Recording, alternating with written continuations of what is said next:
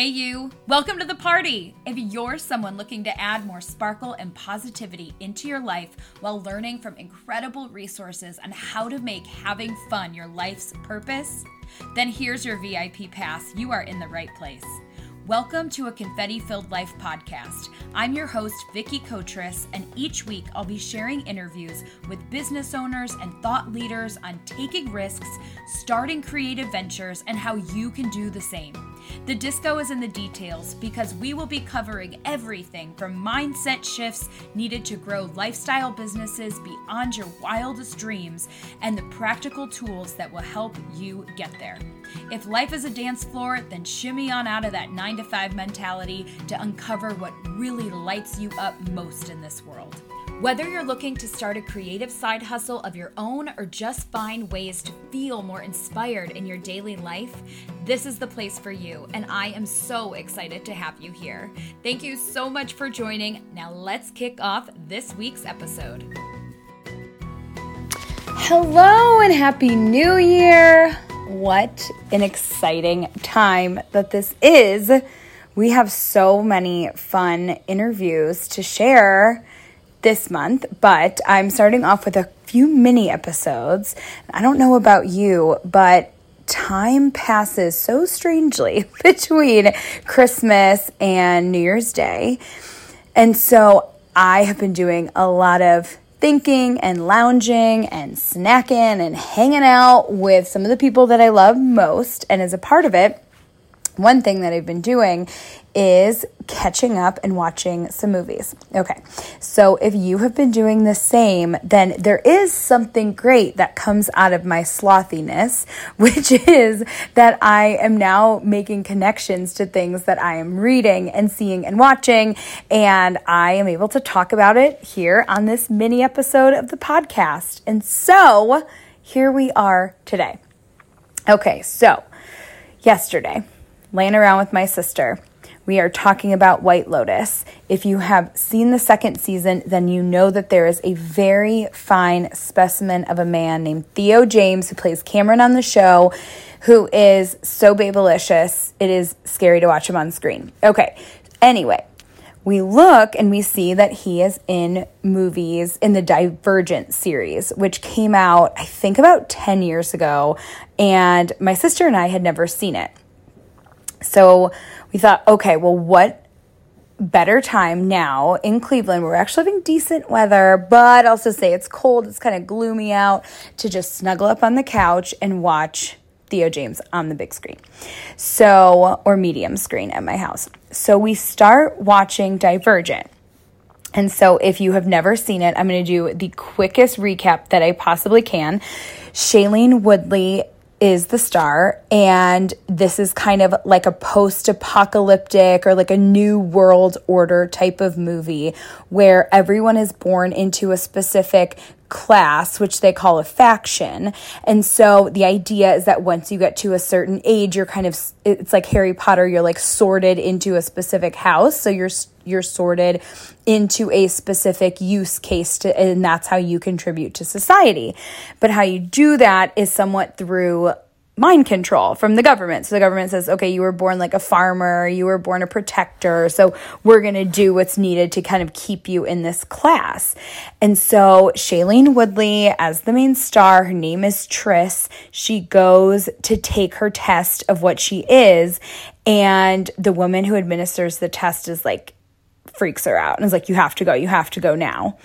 So, long story short, she joins this class, but she finds out that she's actually in another, not even a class, she's called Divergent.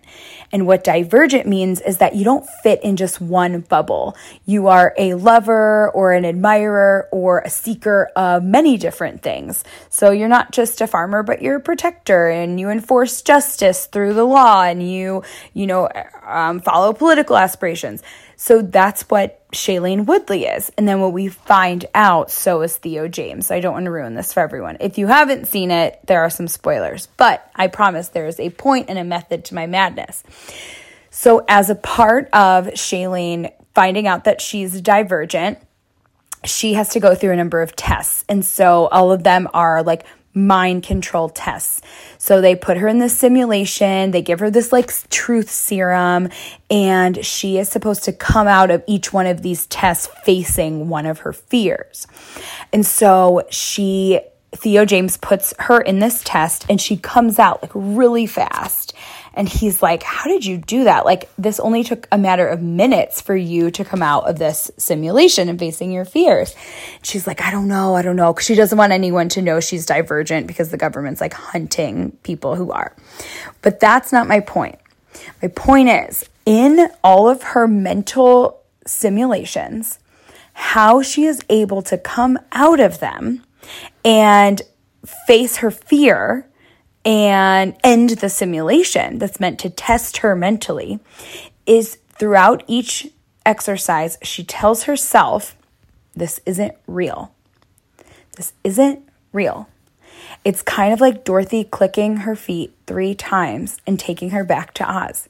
She is snapping herself out of what is seemingly her reality of like birds and crows like chirping in her face or being drowned in this small box.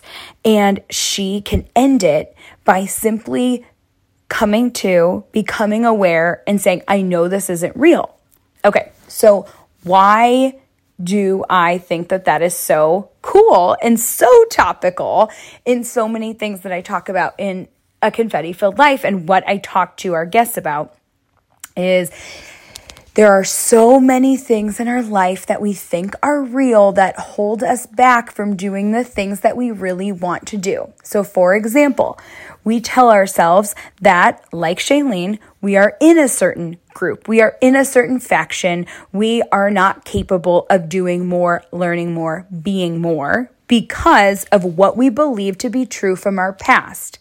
So, for example, if you are born into a specific family that is not exactly affluent, doesn't have a lot of connections, maybe doesn't have a lot of money, you may believe that you are undeserving of having a lot of money or having a a, uh, a lot of opportunity, and you go along for a certain period of time believing that those things are true. And then you wake up and say, okay, is that really the truth? Or is it just what I believe to be true based on how I was raised or the situations that I was born into? And then what if you one day could say, you know what, this isn't real? My surroundings, what I believe to be true, my limitations that I set on myself. What are those just fake beliefs that I have built up around me to protect myself from getting outside of my comfort zone, from trying something new, from, from acting in a different way than how I have always behaved? So, in this case, in the movie's case, you'll have to watch it because it's actually really good you know, she is able to create a new life and escape. And of course, there's all of these like crazy things that happen along the way. But I kind of, I use that as a euphemism for what our lives are like and what we believe that we are capable of. And I've seen it in my own life that I've I've kind of built up these specific systems in my mind and, and the world has too. You know, you you graduate college, you have to go to college in order to get a good job. And then you get a job and you're working in a cubicle. And then you now, many of us work from home in a, you know, teeny, you know, 50 square foot office and say, well, this is just the way things are.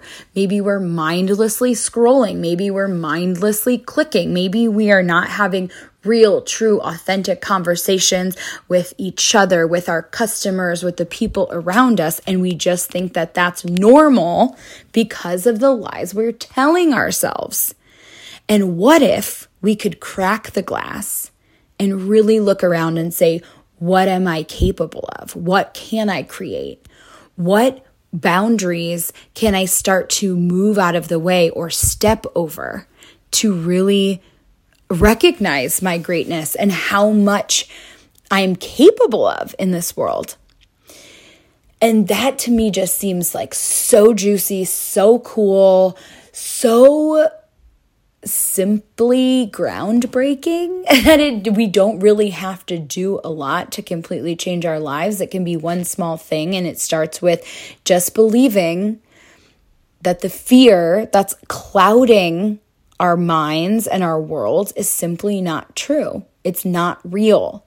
What is real is what is right in front of us and what we choose to believe is true.